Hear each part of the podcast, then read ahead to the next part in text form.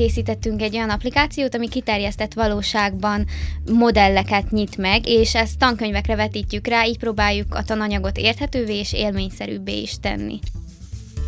Főleg erről beszélgetünk a Szertár Podcast mai 111. adásában, na meg persze a vendégem jövőbeli álmairól. Olyan helyen akarok egyszer dolgozni, ahol így írhatok a falra, és még a szomszédba is látják, hogy mit írok oda. És a jelenlegi stratégiákról. Általában a startupoknál nem az ötletet veszik meg, hanem a csapatot. Sziasztok, én Zsíros László Róbert vagyok. Rövidesen kezdjük a beszélgetést Apró Alexandrával, de előtte szokás szerint köszönöm a támogatást azoknak, akik egy jelképes havi összeggel támogatják a szertárt a patreon.com per szertár oldalon. Ez a sorozat nem jöhetne létre a hozzájárulásaitok nélkül, szóval köszönöm. És most vágjunk bele a mai beszélgetésbe, amit most már, ahogy sokan kértétek, akár YouTube-on is hallgathattok a Szertár csatornáján.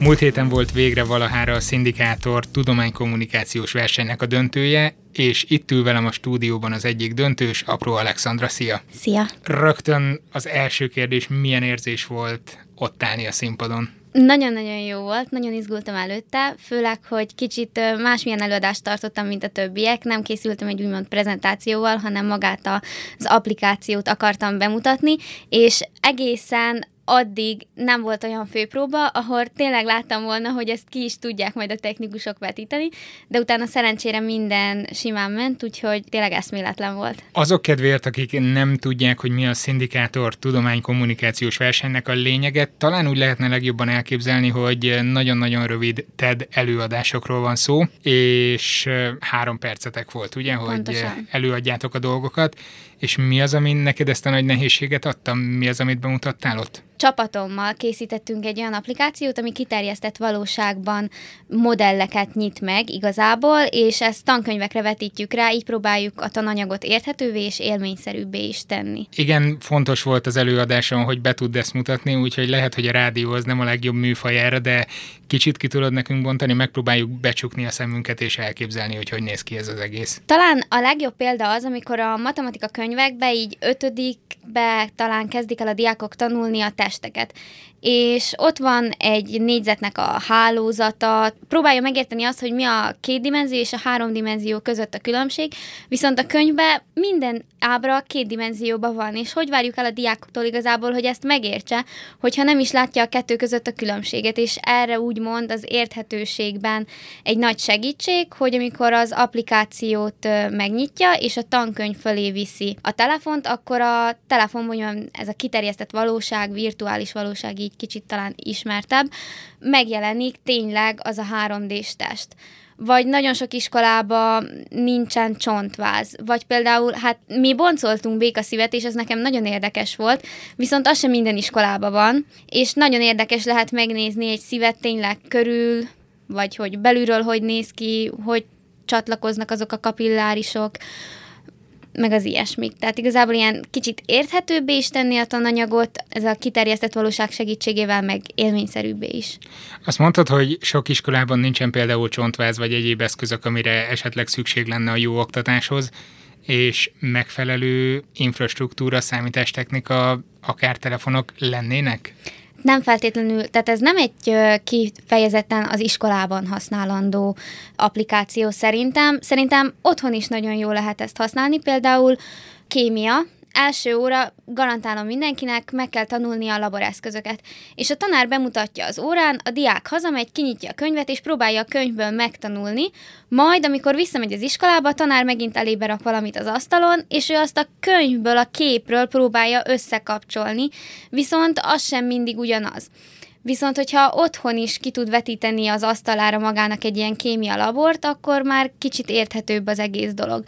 Vagy például nagyon sokszor én magánórákat tartok, viszont ez most ilyen ellenreklám, hogy nem tartom jó dolognak azt, hogyha a szülők ilyen magántanárokhoz küldik a diákot, sokkal jobb lenne, hogyha a szülő tanulna a diákkal, a, a megérthetőség, az odafigyelés mindig jobb lesz, meg hát a köztük lévő kapcsolatot is ezzel erősíteni, viszont nagyon sokszor a szülők ezt azért nem melik bevállalni, mert ők sem értik, hogy miről van szó.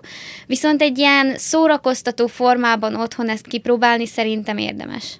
Vagy gyakran a szülőnek nincsen ideje, nem? Hát szerintem a gyerekre azért mindig van idő.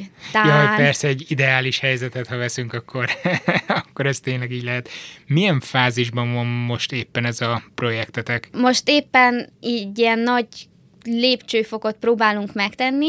Elkészítettünk már egy demo változatot, egy saját könyvet hozzá, ahol nagyon sok példát, nagyon sok modellt készítettünk, viszont most próbálunk kapukat keresni, hogy valódi tankönyvekhez kapjunk hozzájárulást, hogy, hogy azokra is rákészíthessük ezt az alkalmazást. Tehát ezek szerint, ha jól értem, két út van. Az egyik az, hogy ti fogtok kiadni egy tankönyvet, amivel lehet ezt használni, a másik pedig, hogy meglévő tankönyvekhez tudjátok majd igazítani?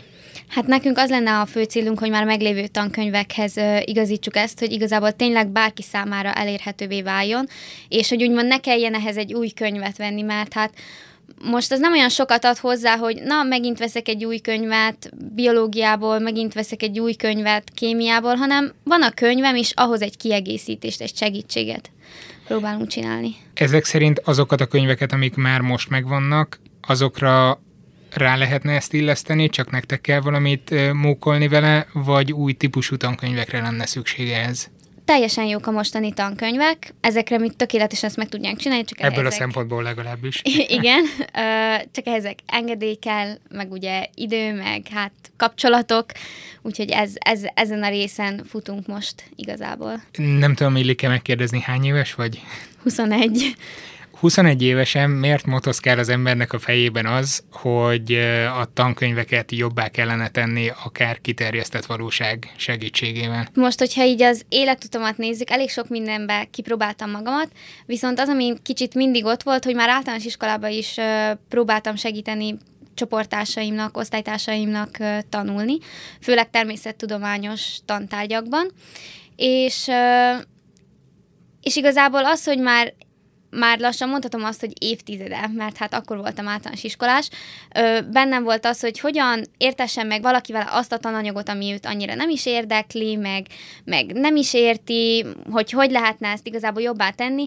Ez most jutott el bennem odáig, hogy, hogy, hogy ez lehet egy olyan, egy olyan dolog, ami, ami ezt segítheti, és annyi mindenre használjuk ezt, tényleg ezt a kiterjesztett valóságot, virtuális valóságot, és pont az oktatásban ne használnánk, ahol pedig mennyivel fel tudnánk dobni az egészet. Tehát nagyon sokszor unalmas a tananyag, vagy ez vagy az, viszont hogyha néha kicsit érdekesebb lenne, hogyha lenne valami plusz hozzá, akkor szerintem a diák is kicsit máshogy állna hozzá, és a hozzáállás az mindig nagyon fontos. És ezek szerint nem te voltál az egyetlen ezzel a hozzáállással, hanem rajtad kívül még hatan, akik benne vannak a fejlesztő csapatban? Igen, hát ö, igazából az egészet ö, ketten kezdtük el, és Kristóffal, Muhi Kristófról van szó, egyébként zárójelben ő sajnos nem tudott ma ide eljönni, egyébként őt is terveztük meghívni, és ő szintén a szindikátor versenyekről lehet ismerős, ő tavaly volt az év szindikátora, tehát ő egy Rubik kockás alkalmazást fejlesztett. Arról tudsz mesélni esetleg, vagy abban részt vettél? A Rubik kockás Igen. alkalmazásban? Hát én egy, egy pitchen voltam Kristóffal, már nem is tudom, hogy hol és hogy miért, ahol én is adtam vele elő az ő alkalmazását, tehát igazából az ő alkalmazása vakoknak ö, hanginstrukciókkal segít kirakni a Rubik kockát. Természetesen az ő számukra kifejlesztett Rubik kockát, ahol ő nekik tapintásra tudják érzékelni, tehát ők nem a színeket ö, különböztetik meg, hanem hogy nem is tudom, hogy azon egy kis háromszög dombor van, és akkor a hogy megtanulni ezt a folyamatot, ö, általában a látó ember úgy szokta, hogy, hogy lássa a sémát, hogy ha, ha egy nem tudom, hogyha középen van a fehér, meg jobbról alul, akkor kettőt kell felfele fordítani, négyet jobbra, és ezt így látom leírva, és csinálom. De hát ugye ők nem tudják ezt így látni, hanem akkor ők a telefonnal lefényképezgetik a Rubik kockát, az alkalmazás összegyűjti ezeket az adatokat, és hanginstrukciókkal elmondja neki, hogy mit kell csinálni. Bár azt hiszem, hogy az új alkalmazásában a színek felismerésére is képes a telefon, de nem tudom, majd egyszer ragaszkodni fogok hozzá, hogy eljöjjön, és akkor el fogja mondani, hogy sok sikert hozzá. Elég nehéz elérni titeket, mert folyton elfoglaltak vagytok mindenféle vállalkozói, meg startup versenyeken vagytok folyamatosan. Erre még vissza fogunk térni egy kicsit később, de ahol leraktuk a szállat az előbb, hogy ketten Kristóffal, Muhi Kristóffal találtátok ki ezt az ötletet, és onnan hogy ment tovább a folyamat? Hát az egész amúgy tényleg úgy kezdődött, hogy így rám írt Kristóf, hogy van a szindikátor, és hogy, hogy mindenféleképpen menjek, és hogy valamit találjak ki, mert nekem oda mennem kell. És akkor így gondolkodtam, hogy mivel is tudnék indulni, és ilyen nagyobb butaságoknál nagyobb butaságokat írkáltam Kristófnak, hogy applikáció, ami jelzi, amikor tojt a csirke tojást, és akkor azonnal ki tudunk menni a friss tojásért, meg ilyesmi, de hát ezeket ő mondta, hogy nem, hogy ez így nincs rá piac, de mondom, hát erre, erre aztán lenne piac. És akkor egyszer csak feljött az a fejemben ez a gondolat, hogy megszületett az Edinek igazából így a koncepciója, és elmeséltem Kristófnak, és mondta, hogy ú, hát ez neki, ez neki nagyon tetszik, meg ő tényleg eb- ebbe lát valami innovatívat. De ez nagyon tetszik, hogy már rögtön az elejétől arra fektettek hangsúlyt, hogy ne csak programozzak valamit, hogy megoldjak egy kihívást, hanem rögtön azt nézitek, hogy esetleg lehet-e belőle termék később. Hát igen. És elmentünk egy hackathonra, ott, ott egy nagyon-nagyon-nagyon kezdetleges verziót összedobtunk, és jó visszajelzéseket kaptunk, másodikak lettünk ezen a hackathonon. A hackathonoknak az a lényege, hogy nagyon rövid időtök van, rendszerint 24 óra talán? Igen, igen. Hogy és összehozzatok egy működő, programot. kevésbé működő igen, programot. A nulláról. Hát uh, itt is pontosan annyi alvás volt, hogy sem ennyi, úgyhogy uh, egy éjszaka készült el ez a program, és, uh, és utána fejleszgettük tovább, majd rájöttünk igazából, hogyha hogyha ezt tényleg komolyan akarjuk csinálni, akkor ehhez ketten kevesek leszünk, mivel például egyikünk sem modellez, és hogyha ha ezből valami komolyat akarunk csinálni, akkor saját modellek kellenek, úgyhogy kerestünk modellezőket, elmeséltük neki, hogy mi, a, mi az ötlet, mi az alapkoncepció, és hát akinek tetszett, az ugye csatlakozott a csapathoz, akinek nem tetszett, az nem, de ilyen nem volt, hozzátenném. úgyhogy akit eddig felkerestünk, sőt, általában a csapattagok úgy jöttek össze, hogy ők maguk ajánlották fel, hogy hát nekik hallották ezt az ötletet, hogy mit csinálunk, és hogy ők ezzel tudnák hozzátenni magukat, és De így ismerősök közül keresgéltetek, vagy meghirdettétek valami startup fórumon, hogy hát, indulnátok? Hát ilyen félismerősök, aki, tehát hogy nem teljesen azt mondanám, hogy most a baráti kör jött össze, ugyanis én is Kristófon kívül még két valakit ismertem rendesen előtte a, a csapatból, de most már persze mindenkit ismerek, de ilyen félismerősök, vagy nem is tudom, hogy hogy mondjam, ez a Facebookon ismerősök voltunk. Ja igen, hát ma már ez is, ez is az ismerettségnek egy fokmérője, hogy Facebookon ismerik-e egymást az emberek. Hát igen. ebből is látszik, hogy milyen fontos appok irányába lehet elmenni, mert hogy itt a közösségi média az már mindent összeköt. Ez nem tudom, hogy jó átvezetés volt, na mindegy. Tehát összeállt ez a hétfős csapat, és hogy oszlik meg a munka közöttetek? Két-három modellezőnk van, van designerünk, van, aki már jobban így az eladással, a marketinggel foglalkozik, és vannak természetesen fejlesztőink, akik pedig a programozós résszel. Lehet, hogy nem én leszek az első, aki felteszi ezt a kérdést, de miért pont a ti alkalmazásotokra lenne szüksége az oktatási piacnak, amikor rengeteg cég foglalkozik azzal, hogy élményszerűvé tegye, tegye az oktatás különbözőféleképpen? Az első és a, ami a, nekünk a legnagyobb dolgokövünk szerintem, hogy mi tényleg mindenre minden tantárgyra meg tudjuk ezt csinálni, ugyanis vannak konkurens appok, ezt kár lenne eltitkolni, például van nagyon, nekem nagyon tetszik az a kémiás applikáció, hogy kell hozzárendelni ilyen kis kockákat, és az, őt, az az alkalmazás ezeket a kockákat ismeri fel, és mondjuk nem tudom, van H2, meg O, és ha összetoljuk, akkor aztán kijön, hogy az víz. De, de ez direkt csak egy kis részt fed le. Akkor lehet, nem tudom, például a, a domborzatokra, hogy vannak ezek a domborzati térképek, és hogy azokat ismeri fel, és abból alakít ki egy ilyen kiterjesztett valóságban egy ilyen domborzatot, de ez mind egy-egy kis témakör. És mi pedig az egészet lefedjük, tehát hogy nem csak lefedjük, hogy nem tudom a, a biológiába a szív működése, attól, hogy most felhoztam a szívet, hanem a biológiába akkor minden, ami a tananyagban benne van. De ehhez nektek mire van szükségetek? Az összes tankönyvet, amire ti rá akarjátok rakni ezt az applikációt, meg kell nézni, abban az összes ábrát megtervezni külön, hogy az 3D-ben is látható legyen? Pontosan. Ez iszonyatos munka. Ez elég sok munka, igen, és hát most már azért kezdünk ilyen bizniszterveket, meg ilyesmikkel is. Természetesen az ilyenek az, elejében egyáltalán nem foglalkoztunk, meg nem is gondolkodtunk rajta, de most már rá vagyunk állva, úgyhogy a mostani terv állása szerint először egy ötödik osztályt végigvezetünk, és ameddig ők ötödikesek, addig mi megcsináljuk a hatodikos összes könyvet, akkor ők már mehetnek a, a hatodikos könyvekkel, ugye az ötödikes megmarad, aztán még ők hatodikosok, addig megcsináljuk a hetedikesre, és akkor így fog ez fejlődni. Meséltél az álmaitokról olyan szinten, hogy már biznisz irányba próbáltok indulni. Milyen visszajelzéseket kaptatok eddig? Eddig elég jókat igazából, mert uh, ugye nagyon sokszor mondják, hogy általában a startupoknál nem az ötletet veszik meg, hanem a csapatot. És uh, nálunk tényleg egy nagyon kis jó csapat jött össze, nagyon össze tudunk dolgozni, pontosan pont lefedünk mindenből akkora darabot, amekkorát kell, és, és szerintem eddig az arány is nagyon jól van ö, felosztva, hát nem a fiú-lány arány, hanem így a, a tudás szerinti... Hadd találjam ki. Minden lány a csapatból itt van most a stúdióban? Igen, az összes lányt itt. Erről még lehet, hogy fogunk beszélni később. Viszont tényleg nagyon jól ki tudjuk egészíteni egymást, és uh, most van ez az applikációnk, és most ezt hype úgymond, de természetesen már vannak további ötleteink, amiket még így nem uh, nagyon hirdetünk, meg nem is kezdtünk el vele jobban foglalkozni, de szépen egy Dropboxos papírra azok rá vannak írva sorba, úgyhogy amikor úgy érzük, hogy ennek a része már kifulladt, akkor elő tudjuk venni a következő ötletet, és tudunk tovább haladni. Ha most be kéne csuknod a szemed, és elképzelni a nagyon fényes jövőt, hogy látod az Eddit, mint terméket? Nagyon remélem, hogy ez tényleg egy hasznos terméké tud válni. Eddig elég sok kisgyerekkel kipróbáltattuk már, ezt elmondhatom. Biztos, hogy országos szinten ez még mindig kevés, ahányan kipróbálták. De mind... Bocs, csak egy, itt egy közbeékelt kérdés. Az országos szintet azt Magyarországra vagy Szerbiára vonatkoztatod, mert hogy ti, ha jól tudom, mindonnan jöttetek. Hát nem mind, igazából, tehát vannak magyarországi magyarok is a csapatban. Ja, én azt hittem, hogy, hogy mindenki a vajdaságból nem, fejleszgeti nem, a dolgot. Nem. Á, egy új információval gazdagodtam. Hát igen.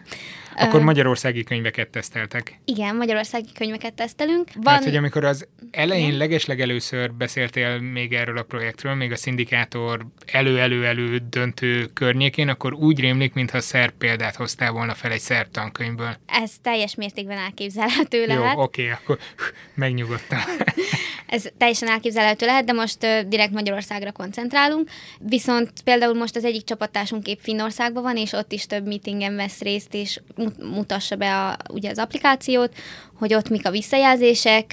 Eddig este lesz a Skype-os konferenciánk, de eddig úgy néz ki, hogy elég pozitív visszajelzéseket kapott ott is. Mi is már ott Újvidéken több helyen bemutattuk, és ott is pozitív visszajelzések, de igazából nekem nem is az ilyen, hogy most az egyetemnek a dékánja, meg a, hogy ők pozitív visszajelzést adtak, az az érdekes, hanem amikor bementünk az osztályterembe, és a gyerekek szét akarták kapkodni, hogy én, én, had én, had én csináljam, nézzük, meg minden, és akkor, és egy idő után, persze az elején még az a nagy érdekesség volt, hogy telefont használni, minden, de utána elkezdtek kérdezgetni, hogy ó, igen, és akkor mi a szívnél az a rész ott? Vagy hogy akkor ez a, a repülő, ennek még hol van a motorja, vagy hova van beszerelve. Vagy például megszámolták tényleg, hogy annak a testnek hány kis kockából áll össze, és, és egy idő után tényleg azt nézték már, hogy mi ennek a, a tanulásban a segítsége. Ez jó, hogy mondod, mert szerintem ez lett volna a következő kérdésem, hogy nem az foglalkoztatja a diákot, hogy valami újdonság, valami technikai kütyű jelenik ott meg, és inkább azt köti le őket, aztán amikor kifullad az érdeklődésük, akkor ki is lehet dobni, de ezek szerint ténylegesen elkezdik használni. Hát én eddig úgy vettem észre, hogy igen, tehát hogy az elején még természetesen megvolt az a nagy ö, lánk, hogy ú, valami új, meg telefont használhatunk az iskolába, jaj, de jó. De, de egy idő után áttértek már arra, hogy akkor most mit is nézünk, mi az, amit nézek. Ez teljesen jó. Én sok sikert kívánok nektek ehhez a projekthez. Köszönjük Remélem, szépen. hogy fogunk még róla hallani, viszont itt feldobtad, feldobtál pár labdát menet közben, amit szeretnék lecsapni. Az egyik az talán az volt, hogy kiskorú óta érdekeltek a természettudományok, és hogy valahogy ezt szeretted volna megmutatni. A másik pedig, ami ehhez talán szorosan kapcsolódik, amit itt egy fél mondattal elejtettél, hogy a nemi arányok azért nincsenek meg teljes kiegyenlítettségben a csapaton belül Erről pedig az jutott eszembe, hogy Hanná Kancsa, a CEU kutatója volt itt hát már jó pár adással ezelőtt, és ő beszélt arról, hogy mennyire fontos az, hogyha egy csapatban különböző hátterű emberek vannak, vagy akár különböző nemű emberek is, hogy a termékfejlesztés elejétől kezdjék mindenki igényeire szabni a dolgokat. Ezt te hogy látod? Hát én nagyon élvezem, hogy én vagyok az egyetlen lány, ezt kár lenne titkolni, és lehet, hogy egy kicsit így néznék is, hogyha egy új lány bekerülne a csapatba. Uh, jó, egyelőre igazából most, most pont elegen vagyunk, és nem tervezünk további csapatbővítést, viszont szerintem nem, eddig nem láttam azt se, hogy előny, előnyére válna a csapatnak, se azt, hogy hátrányára. A, amiket bevittem ötleteket, amiket bevittem tapasztalatokat vagy tudást, az egyik se függött ahhoz össze, hogy lány vagyok, hanem ahhoz, hogy például, hogy tanítok, vagy uh, ahhoz, hogy uh, otthon vagyok például pályázatokban, vagy éppen, hogy most annak a programozás résznek az milyen része. Szerintem egyáltalán nem. Tehát, hogy sose az volt, hogy jaj, hát mert most a beauty shopba így meg úgy, és akkor ti oda sose jártok. Nem, tehát nem volt egyáltalán ilyen, és ö, nem, eddig nem vettem észre, hogy most valami más lenne, hogy most én lány lennék, ők meg fiúk. Viszont mielőtt bejöttünk ide, még váltottunk ugye pár szót, és kiderült, hogy te részt vettél egy olyan kezdeményezésben is, amit Lányok Napjának hívnak. Ezt a Nők a Tudományban Egyesület szervezi. Egy Németországból indult nemzetközi kezdeményezésről van szó, aminek az a célja, hogy lányok előtt is bemutassanak különböző tech, illetve digitalizációval kapcsolatos iparágakat, és el lehet menni egy-egy pályaorientációs nyílt, nyílt napra. Te ezt hogy élted meg? Mennyire befolyásolta azt, hogy most azon a pályán vagy ahol? Hát én két ilyenen is voltam igazából. A, már nem emlékszem, hogy melyik volt az első, melyik a második. Az Ericssonnál voltam egy ilyen uh, nyílt napon. Ott, ha jól emlékszem, először a BMN néz, uh, néztünk körül, és utána mentünk át az Ericssonba. Ott egy uh, ilyen munkahelyi stratégia. Végül is egymás mellett van a kettő. Hát igen. Ilyen csapatstratégia, hogy hogyan lehet jól a termelést felvázolni. Egy ilyen játékot is játszottunk, hogy megvoltak ezek a stick és akkor van sárga, az volt a sajt, a piros, a, vagy a rózsaszín a, a sonka, és akkor nem is tudom, a fehér lap meg volt csak a a sima pizzatészta. És... É, majdnem megkérdeztem, hogy ebből pizza lesz. Igen.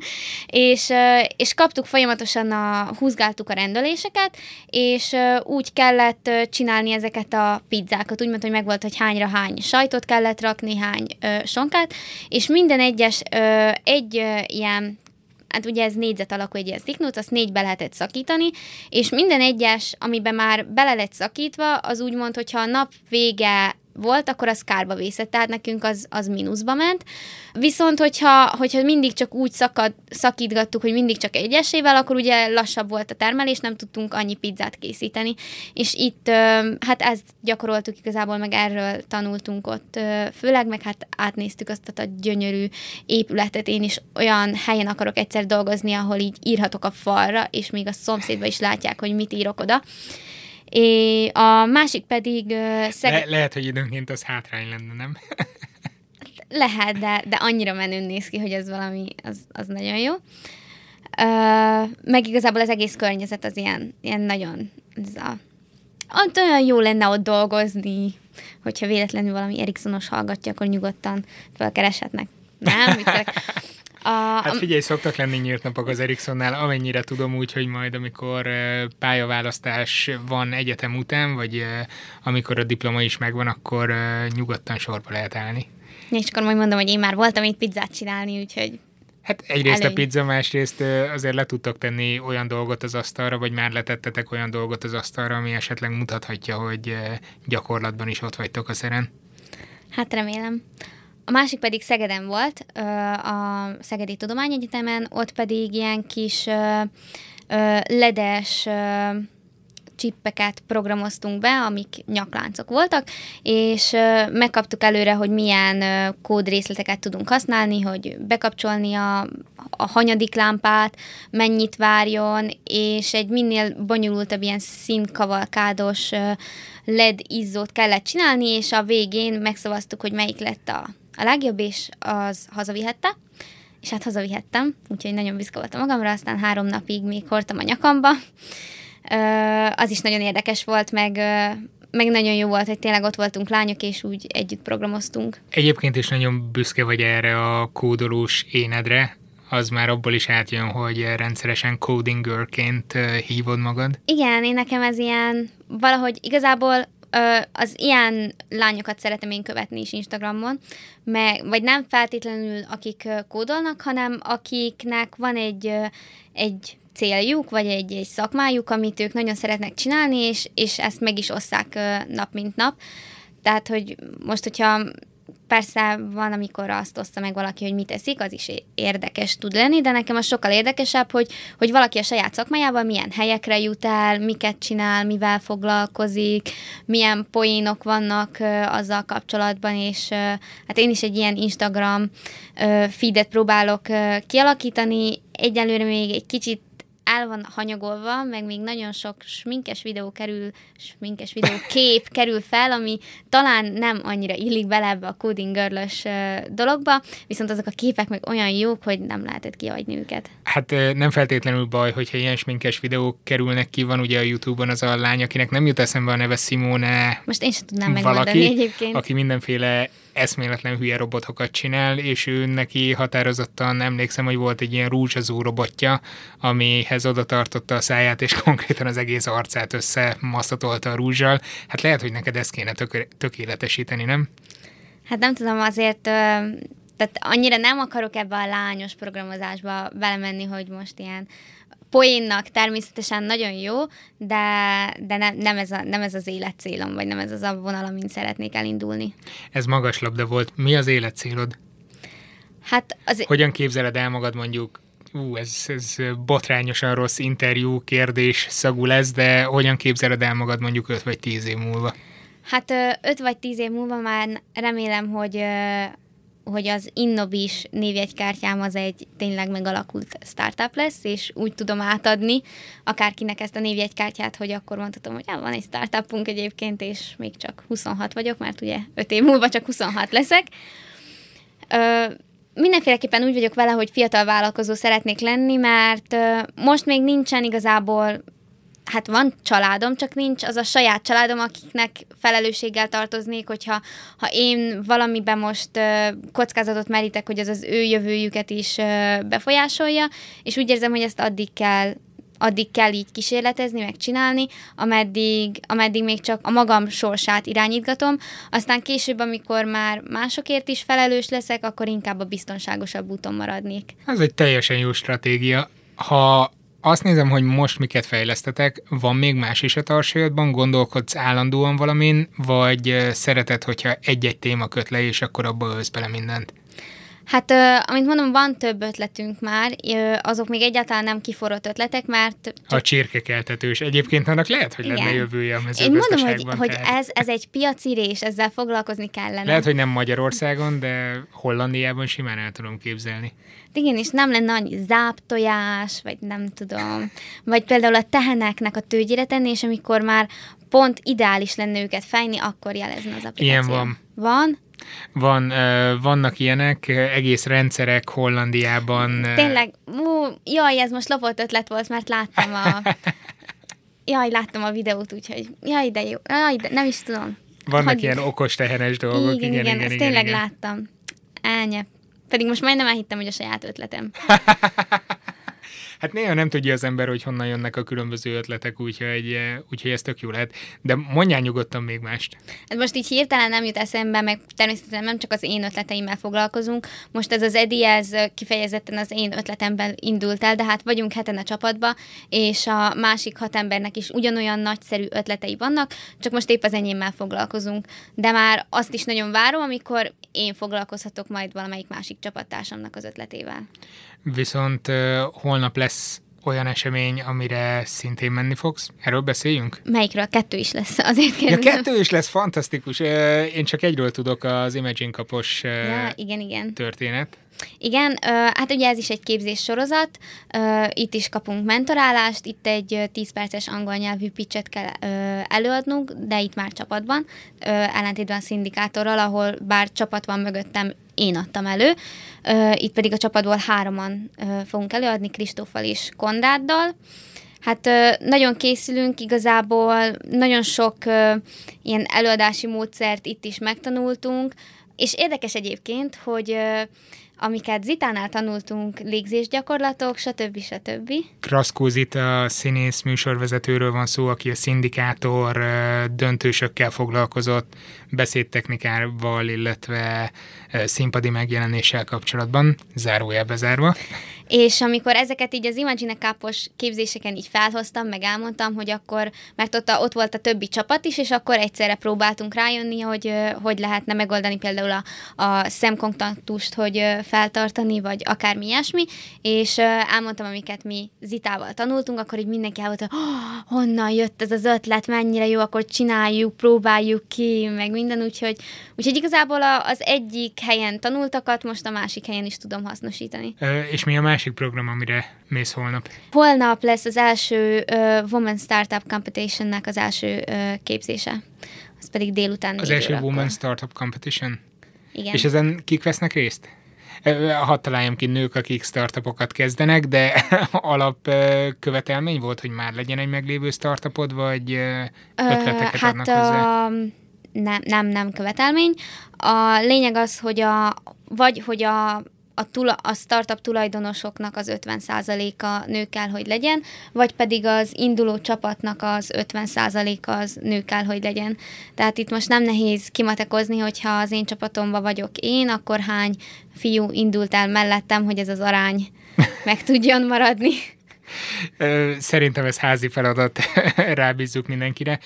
Mit tudnál tanácsolni, ha már itt ennyit beszéltünk a lányok napjáról, a nők szerepéről, mondjuk a startupokban, azoknak a lányoknak, akik most mondjuk középiskolások? Igazából, hogyha már ugye itt vagyunk a lányok napjánál, én középiskolás harmadikos voltam, amikor először hallottam erről a programról, és akkor is indultam el először, és tehát nem véletlenül van az, hogy utána negyedikben is ezt a jó szokást megtartottam, és újra elmentem, ugyanis nagyon szerintem nagyon sok ö, jó tapasztalatot, ismerősöket és, ö, és tudást lehet szerezni, valamint ö, egy ilyen kis motiváció löketet talán, ami középiskolában szerintem el kell minden, hát nem csak lánynak, de igazából fiúnak is, és egyáltalán nem kell megijedni attól, hogy most ez, ez még úgy van kialakítva, hogy fiús szakma, vagy így hallunk róla.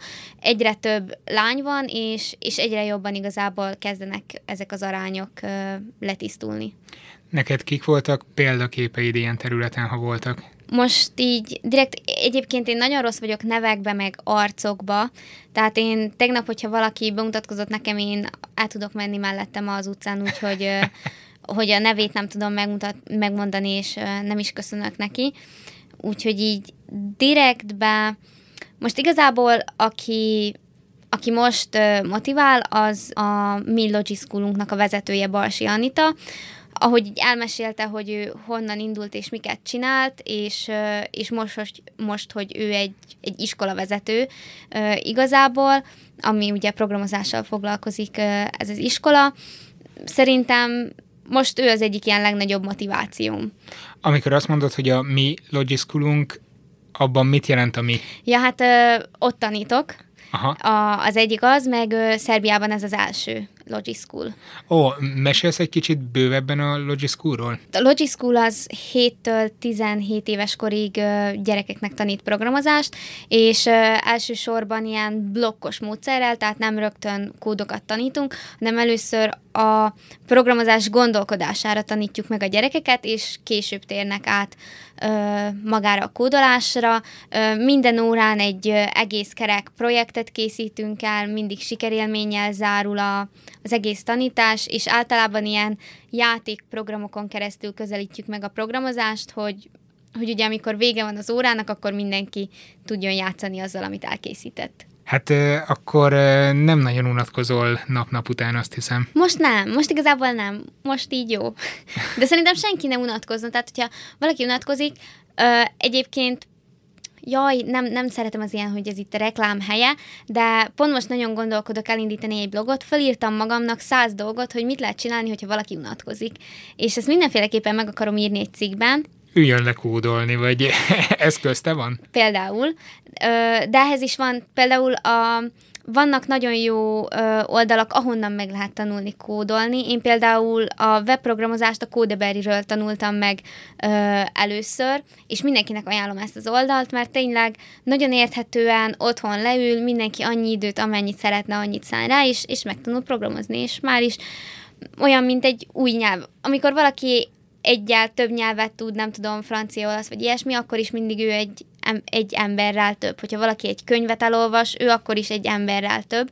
És szerintem az ilyen, az ilyen hasznos, unalom helyettesítő dolgokat mindenféleképpen érdemes csinálni. Mikor kezdted? Mert azt mondtad, hogy kiskorodtól kezdve érdekelnek a természettudományok, de hogy a kódolásra mikor kattantál rá? Olyan általános iskola ötödikben volt először ö, informatikánk, és, és ott kezdtem el egyáltalán hallani, hogy ó, hát akkor az informatika az nem csak arról szól, hogy beszerelünk egy nyomtatót a, otthon, hanem hogy így ö, mélyebben, és, és talán onnantól Viszont a középiskolába vett ez egy ilyen óriási, nagyobb lendületet, ugyanis akkor már heti talán négy-öt órában tanultam a magában az iskolába a programozást. És De így... szabad választásod volt, tehát hogy nem kötelező volt. Hát én választottam ezt az iskolát, Aha. tehát így, így, így volt ez igazából szabad választás. Ott, ott tényleg ez így nagyon megindult, és egész addig még kicsit gondolkodtam így a matematika és a, az informatika között, viszont most már egyre jobban a, az informatika felé orientálódok. És informatikai területen is tanultál tovább aztán? Igen, igen. Azt pedig Újvidéken tanulok most jelenleg. Racsunárszka Nauken, ez így nem mond sokat, de mi... Val- valami tudomány, ez benne volt a Nauken. Hát ez igazából a programtervező informatikusnak a, a szervnyelvű megfelelője. Hát ma is tanultunk valamit, tanuljatok ti is sokat, mint ahogy Alexandra is nap mint nap tanul, és ezt megmutatta nekünk különböző példákon keresztül. Köszönöm szépen, hogy itt voltál. Én köszönöm szépen, hogy meghívtál. Ennyi fért az Eheti Szertár podcastbe, de jöjjön még egy kis közérdekű kiegészítés. Az április 26-i Lányoknapja programhelyekre már megnyíltak a jelentkezések a www.lányoknapja.hu oldalon. Osszátok az infót a pályaválasztás előtt álló középiskolás lányismerőseitekkel. Az adáshoz tartozó jegyzeteket és a kapcsolódó linkeket a www.szertár.com oldalon találjátok. Ha nem akartok lemaradni a következő adásról, akkor iratkozzatok fel a Szertár csatornájára Soundcloudon, vagy azon a podcast alkalmazáson, amit egyébként is használtok. Ja és persze innentől már YouTube-on is elérhetők az adások, így a Szertár csatornáján a videók mellett a podcasteket is megtaláljátok egy külön lejátszási listában. A patreon.com per szertár oldalon érkező támogatásaitokat köszönöm. Ott egyébként rövidesen jön majd az aktuális havi beszámolóm arról, hogy hogy is áll most a szertár projekt. A leveleiteket a báziskukat szertár.com címen várom. Jövő héten mesterséges intelligenciáról és gyógyszerkutatásról lesz szó. Igen, ez lesz az a beszélgetés, ami a múltkor olyan ügyesen elmaradt. Jó húsvétot, legyen szép hetetek, sziasztok! Ez a műsor a Béton közösség tagja.